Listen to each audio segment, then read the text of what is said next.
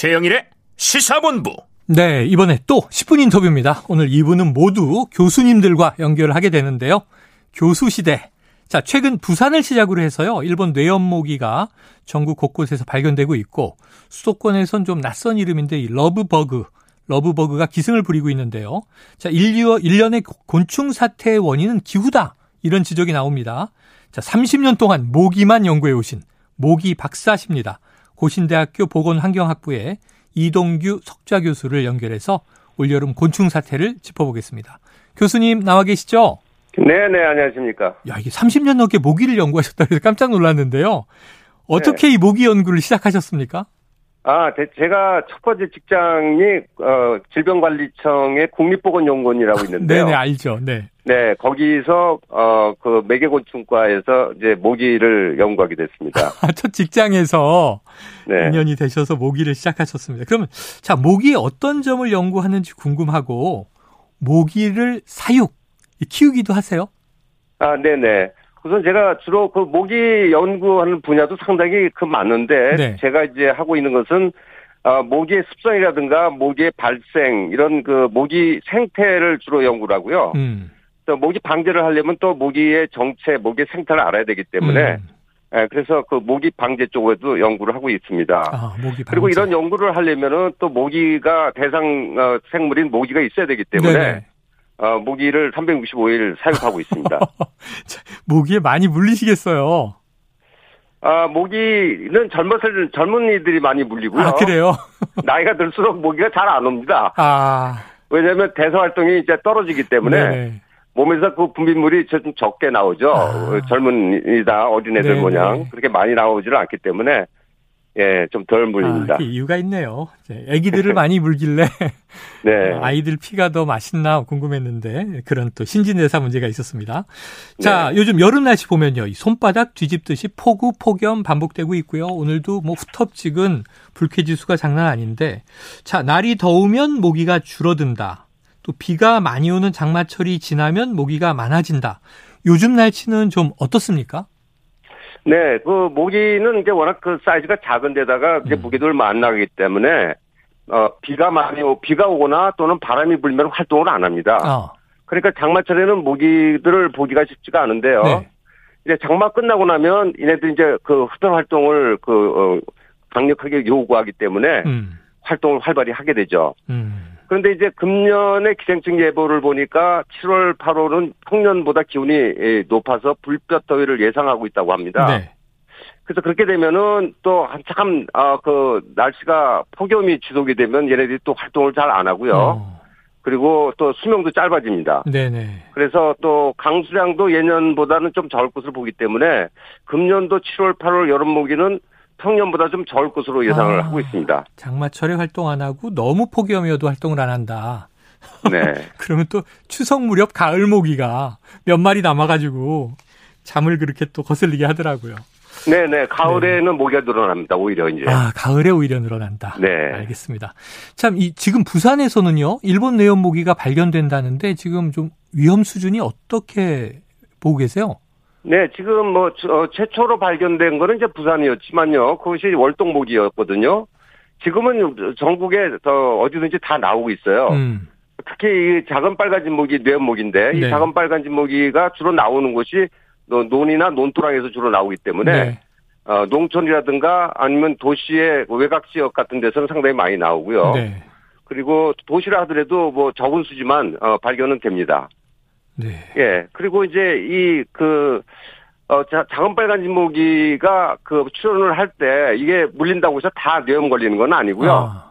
어, 그 중에 극히 일부만 이제 뇌염모기 바이러스, 어, 뇌염 바이러스를 가지고 있게 되는데 그걸 물, 물렸다고 해서 또 뇌염 바이러스가 몸에 들어온다고 다 걸리는 것도 아닙니다. 음. 하지만 이게 이제 걸리게 되면은 어, 30% 정도가 아, 이게 사망에 이르게 되고요. 음. 그다음에 치유가 된다 하더라도 치유된 사람의 20, 30%가 또 정신 박약자가 아, 되기 때문에 그게 무서운 있군요. 거죠. 네, 무섭습니다. 그래서 특별히 어, 해마다 이제 20명 정도가 이제 환자가 나오고 있는데 음. 어 그 그 백신을 맞지 않은 그 세대들이 40대 이상이기 때문에 네. 어, 그, 나오는 그 뇌염 걸린 환자들이 어, 많은 수가 40대 이상 장년층에서 아, 발견된다고 합니다. 그래요.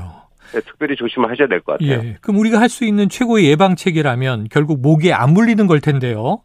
이 네. 30년 넘는 경력의 모기 박사님이시니까 아까 모기 방제도 연구한다고 하셨는데 모기에 안 물리는 비결 하나만 좀 알려주십시오.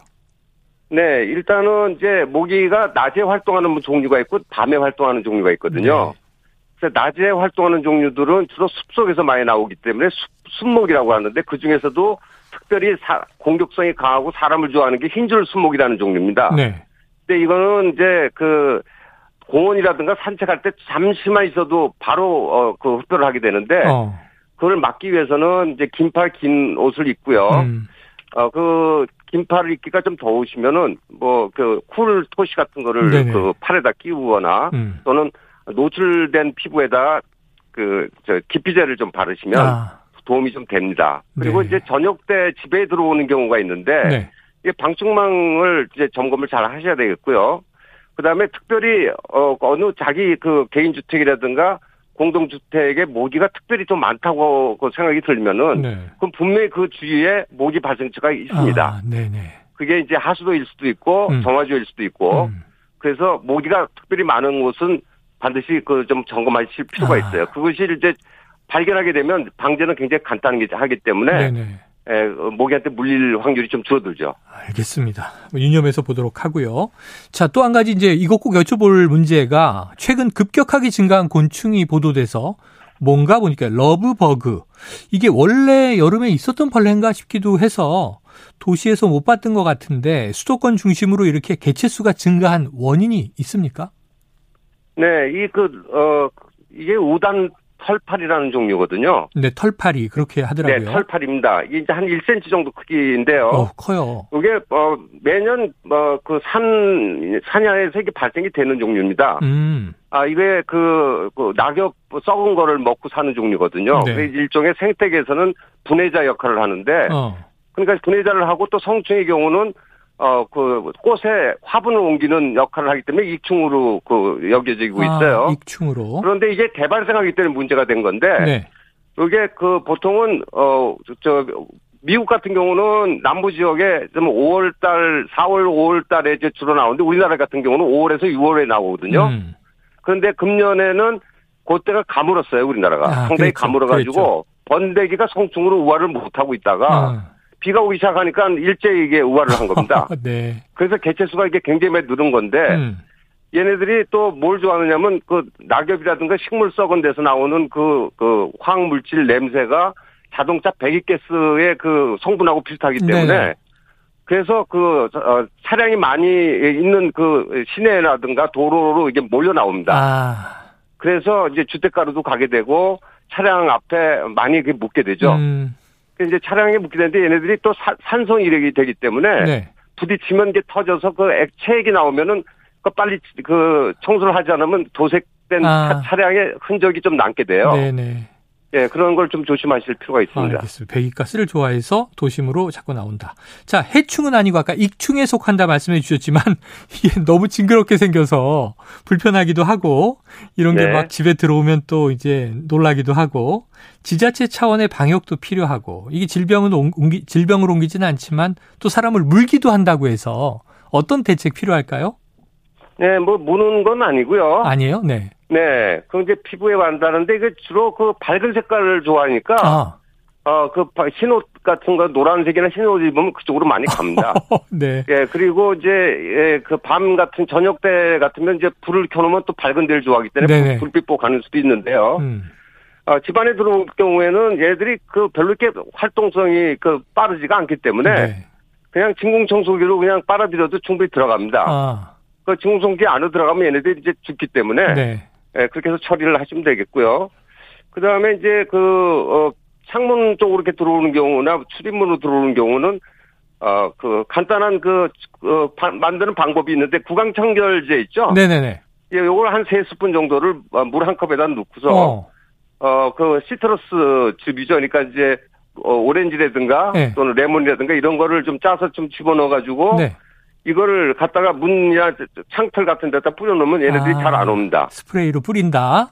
네. 네. 그래서 이런 방법도 있고요. 음. 그다음에 또 조사를 제가 찾아보니까 또 에센셜 오일도 효과 있, 있는 걸로 돼 있어요. 아, 네네. 그래서 뭐 라벤더 오일이라든가 로즈마리 오일, 오일이라든가 유칼립투스 오일 뭐 이런 것들을 네. 한 15방울 정도를 두 개 컵에다 물에다가 넣고선 네네. 액상 세제에 서너 방울 이렇게 어, 섞어 가지고 뿌려도 아, 네. 기피 효과가 있고 살충 효과도 있는 걸로 나와 있습니다. 알겠습니다. 그런 것도 방향제로도 좀 많이 쓰니까요. 네, 네. 알겠습니다, 교수님. 크게 도움이 됐습니다. 오늘 말씀 여기까지 듣죠. 고맙습니다. 네, 네. 네, 감사합니다. 예, 지금까지 고신대학교 보건환경학부의 이동규 석좌 교수였습니다.